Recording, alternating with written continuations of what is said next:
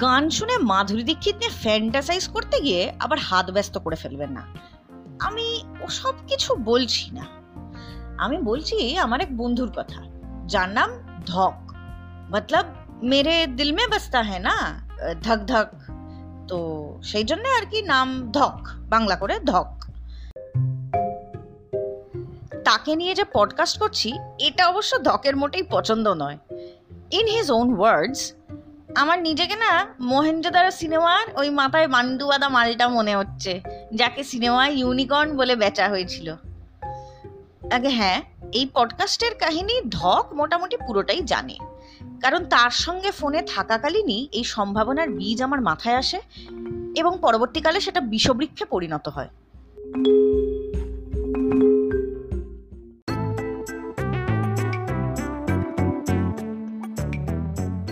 আমি সৃজিতা। এটা আমার পডকাস্ট জীবনের নানা খানা, খন্দ, ফ্লাইওভার, পানাপুকুর সব কিছু নিয়েই এখানে বকবো আমি। ছোটখাটো জিনিস যেগুলো সবসময় চোখেও পড়ে না। গুরুত্বপূর্ণ বিষয় যেগুলো আমরা বুঝেও এড়িয়ে যাই। সব ব্যাপারেই বক্তব্য থাকবে। হাল ছাড়বেন না মশাই, আপনি একা নন।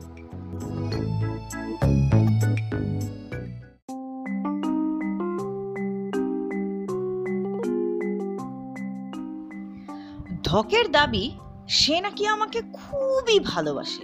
মানে একেবারে খুবই। বাস্তবটা হচ্ছে, সে আমাকে কঠিনভাবে সন্দেহ করে। তার ধারণা, আমি নাকি তার ফোনে কিছু গেঁড়া কল করে তার উপর স্পাইং করি। কারণ, সে নাকি মনে মনে যা বলে, আমি সব শুনতে পেয়ে যাই। আচ্ছা কি করে শুনতে পাবো না বলুন তো? এত ভালোবাসে, মতলব তেরে দিল মে রহতি হুই আর যাই হোক ধকের পরবর্তী এবং সব থেকে গুরুত্বপূর্ণ এক্সিস্টেন্সিয়াল সমস্যা হলো, আমি কি করে তার ঘরের ভেতরে থাকা অবস্থায় তাকে দেখতে পাই? মানে সে যখন চার হাত পা দশ দিকে ছড়িয়ে ছিটিয়ে কোলবালিশের করে ছেত্রে পড়ে থাকে, আমি ফোনে সেটার হুবহু বর্ণনা দিই কি করে? অতএব নিঘাত কিছু গেঁড়াকল আছে। কি করে এটা বলতে পারি? এটা আমি প্রকাশ্যে মোটেই বলব না। সুতরাং দম আটকে বসে থেকে কোনো লাভ নেই। তবে ফোনে বা ফোনের ক্যামেরায় যে কোনো কিছু করিনি, সেটা স্বীকার করছি। করলেও কোনো লাভ হতো না। কারণ ধক যখন বিছানায় লুটিয়ে পড়ে থাকে, তার ফোনও তার পাশে ততই বচ অবস্থাতেই থাকে এবং সেটার ক্যামেরা খাটের সঙ্গেই লেগে থাকে। অর্থাৎ ভিজিবিলিটি জিরো কমন সেন্স থাকলেই এটুকু বোঝা সম্ভব। এবং সেটা ধকের নেই। এটা আমি জানি। ধকের দাবি তার যেটা রয়েছে সেটাকে বলা হয় প্রপার সেন্স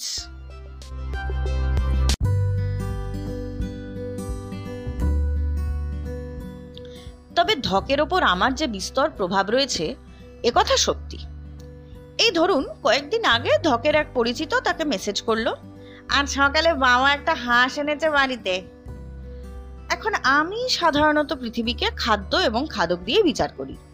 দেখা গেল, আমার সঙ্গে মিশে মিশে ধকেরও সেই অভ্যেস জন্মেছে। সে নির্মল মনে মেসেজের জবাব দিল, আমি তো হাঁসের মাংস খুব একটা পছন্দ করি না। আই প্রেফার চিকেন খানিক্ষণ পর ছেলেটির দুঃখ মেশানো রিপ্লাই আমরা নিরামিষ হাসি, আমরা কোনো মাংসই খাই না। বাবা হাঁসটা পুষতে এনেছে।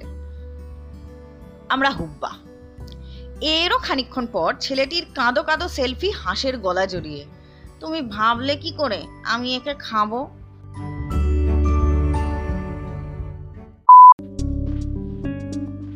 সমস্যাটা হলো, ছবিতে হাঁসটিকে দেখে আমি এবং ধক উভয়েরই মনে হলো, ছেলেটা হাঁসটাকে খেতে না চাক, হাঁসটা সুযোগ পেলেই ছেলেটাকে খাবে। টোটাল নরখাদক লুক নিয়ে সেলফি তুলেছে সে।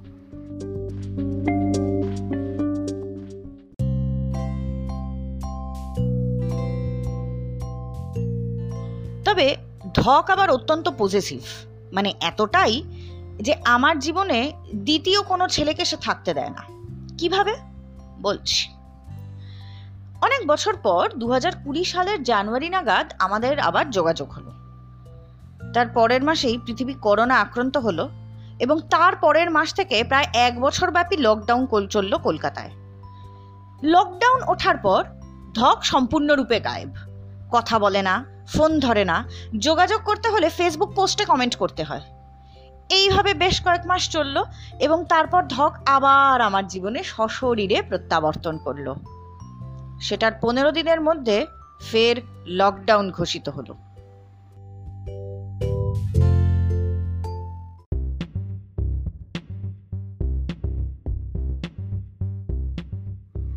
অর্থাৎ বুঝতে পারছেন তো? কি এক্সট্রিম মেজারে চলে যেতে পারে ও এটা যে কোনো তুচ্ছ বিষয় নিয়ে? বললে বলবে, ব্রহ্মতেজ ব্রহ্মতেজ। মানে পদবীর দিক থেকে ধক, ব্রাহ্মণ আর কি। পৈতে নিয়ে যা করেছিল, সেই প্রসঙ্গ এখানে আর টানছি না, লাজ লজ্জা তো আমারও কিছু আছে। যাই হোক, তা এই ভয়ঙ্কর করোনা পরিস্থিতিতে ধককে বললাম, তোর তো ব্রহ্মতেজ রয়েছে।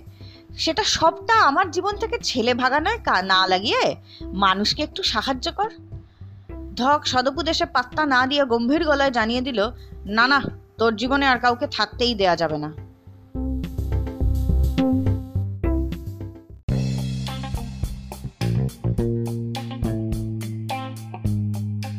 এবং এরপরেও আমি এর সঙ্গে মেলামেশা করি। এটা আমার গান্ডুপনা না উদার মনস্কতা আজ অব্দি নিজেই বুঝে উঠতে পারিনি।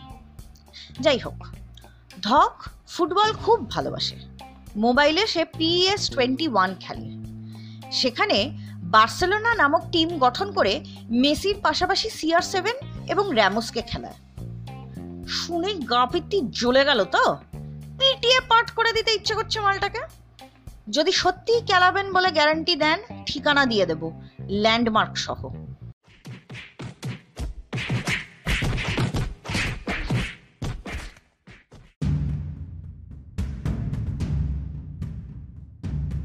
শুধু তাই নয়, ধক চায় মেসি বার্সা ছেড়ে চলে যাক। আগেরটা অবধি শুনে যদি কেলানোর মোটিভেশন না পেয়ে থাকেন, সেই জন্য এটাও বলে দিলাম।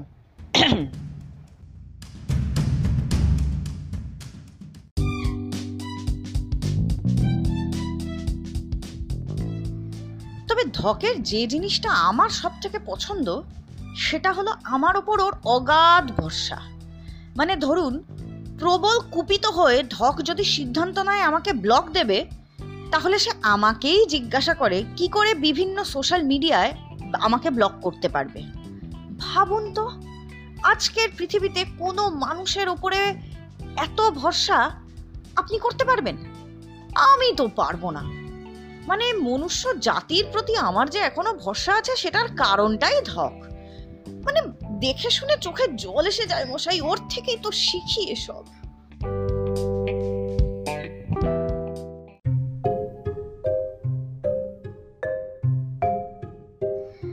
এতক্ষণ পর্যন্ত শুনে খুব ঝাঁট জ্বালানো পাবলিক মনে হচ্ছে তো ছেলেটাকে?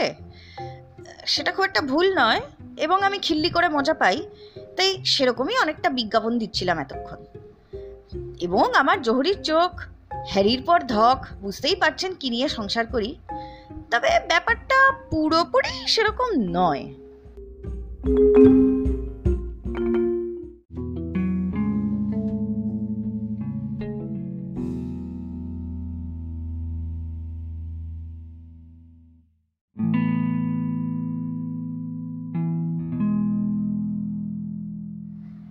একটা লম্বা সময় ডিপ্রেশনে কাটানোর পর দু হাজার উনিশ সালের মার্চ মাসের পর থেকে শুরু হয় আমার নতুন করে জীবনে ফেরা। না, ডক একা হাতে আমার ডিপ্রেশন কাটিয়ে দেয়নি। ইনফ্যাক্ট সেই সময় ওর সঙ্গে আমার কোনো যোগাযোগই ছিল না। এক বছর ধরে হাসি থেকে লোকের সঙ্গে কথা বলা, সমস্ত কিছু নতুন করে শিখতে শিখতে আমি পুরোপুরি নিজের মধ্যে গুটিয়ে গিয়েছিলাম। কারও সঙ্গে কথা বলতে ভালো লাগতো না, প্রয়োজন বোধ করতাম না, কাজেই বলতামও না খুব একটা। জীবনের কঠিনতম সময়টা সম্পূর্ণ একা কাটিয়েছি। একা লড়ে জিতেছি, এটার একটা অন্যরকম স্যাটিসফ্যাকশন আছে। I was basking in that glory আমার মনে হতো, কাউকে তো প্রয়োজন নেই।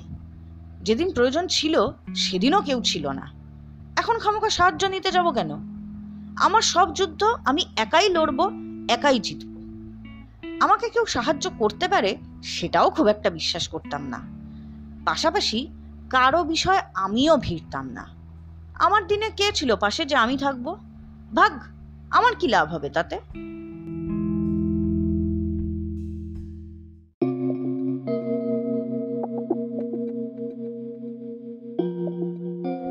কিন্তু তারপরেও ঠিক যেন হচ্ছিল না।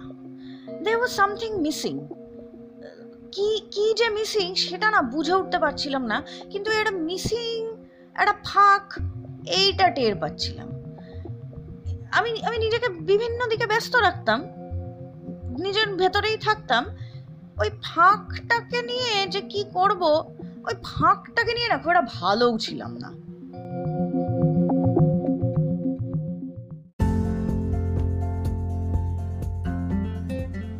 এরকম সময় আমার জীবনে ফের উদয় হলেন শ্রীমান ধক কয়েকদিন পর থেকেই শুরু হলো বইমেলা।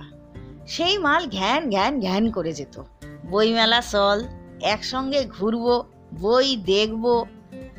তা ওর পাল্লায় পড়ে মানে চূড়ান্ত বিরক্ত লাগতো, কিন্তু ওই অনুরোধে ঢেঁকি গিলেই যেতাম। বইয়ের মধ্যে থাকতে ঘুরতে যে মন্দ লাগতো সেটা নয়, ওখানে না গেলেও যে খুব একটা কিছু যেত আসতো সেটাও নয়। এবং বইমেলাতে গিয়ে যে আমার খুব একটা কিছু পরিবর্তন হয়েছিল সেটাও নয়। পরিবর্তনটা হয়েছিল অ্যাকচুয়ালি ধকের এই আচরণটায়। পরে খানিকটা রিয়েলাইজ করেছিলাম, আমি ওর সঙ্গে বইমেলায় গেলাম কি না গেলাম, তাতে কিন্তু অ্যাকচুয়ালি ওর কিছু যেতে আসতো না। কিন্তু হয়তো আমি একটু ভালো থাকব, এখানে এলে আমার একটু ভালো লাগবে, সেই কারণে ধক দিনের পর দিন জোর করে আমাকে বাড়ির থেকে বার করত।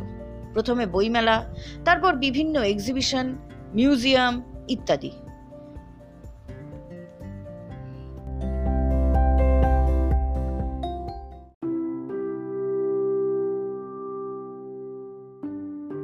এবং সত্যি সত্যি একটা মানুষ যে নিঃস্বার্থভাবে এটা করতে পারে, যেখানে সে নিজে কিছুই পাচ্ছে না, এইটা মানে হ্যাঁ বইপত্রে পড়েছি, সিনেমায় তো দেখেছি, চোখের সামনে এবং আমার সঙ্গে ঘটতে থেকে খুব খুব অদ্ভুত লেগেছিল।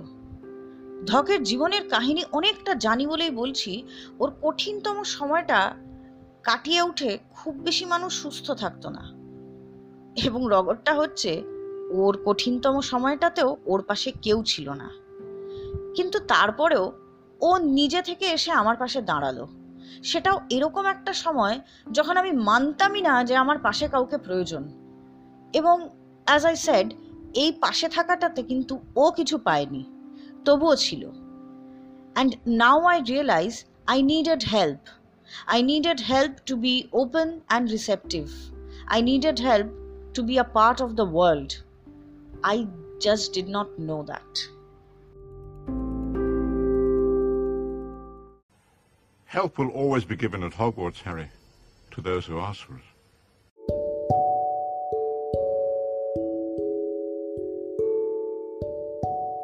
Professor ডাম্বলডোরের এই আইকনিক ডায়লগটাকে কিন্তু ধকই আমার সামনে জীবন্ত করে তুলেছিল।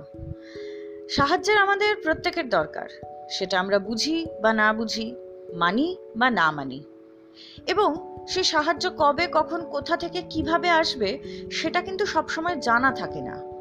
কিন্তু বিশ্বাস রাখতে পারলে এইটুকু মেনে নিতে পারেন, সাহায্য সবসময়ই আছে।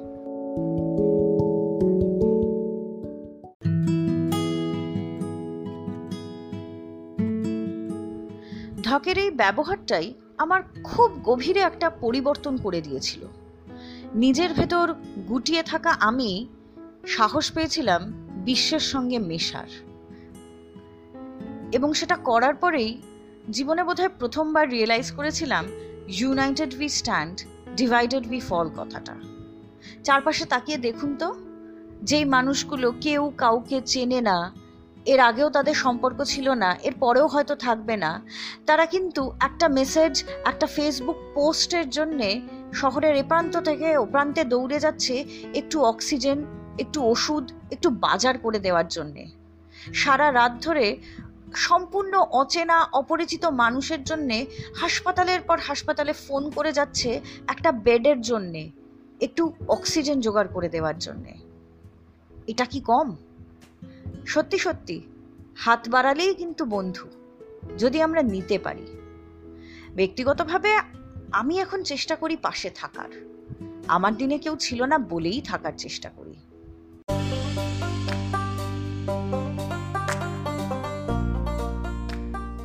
এতগুলো ভালো ভালো কথা বলার পরেও কিন্তু ধকের এই পডকাস্টটা পছন্দ হবে না। ও এর আগের কোনো এপিসোড শোনেনি? এর পরের কোনো পর্বই শুনবে না। এইটা শুনবে কারণ এইটা ওকে বলা হয়েছে তোকে নিয়েই করা সেই জন্য। যাই হোক, ওর পছন্দ হবে না, কারণ ওর কোনো কিছুই পছন্দ হবে, হয় না। পাঁচশো খুঁত বার করবে, কিন্তু যেহেতু আমি পডকাস্টের শেষে এই কথাগুলো বলে দিয়েছি, সেই জন্যে হয়তো আগামী তিন দিন আমাকে খুঁতগুলোর কথা বলবে না। তিন দিন পর ওর যদি পডকাস্টের কথা মনে থাকে তখন বেশ গুছিয়ে ফলাও করে বলল, তবে আমার না তাতে দুঃখ হয় না, জানেন তো। রবটটা হচ্ছে, ও যত মুখ খুলবে, আমি তত ইনফো পাবো। আরেকটা এপিসোড তৈরি হবে। সিয়া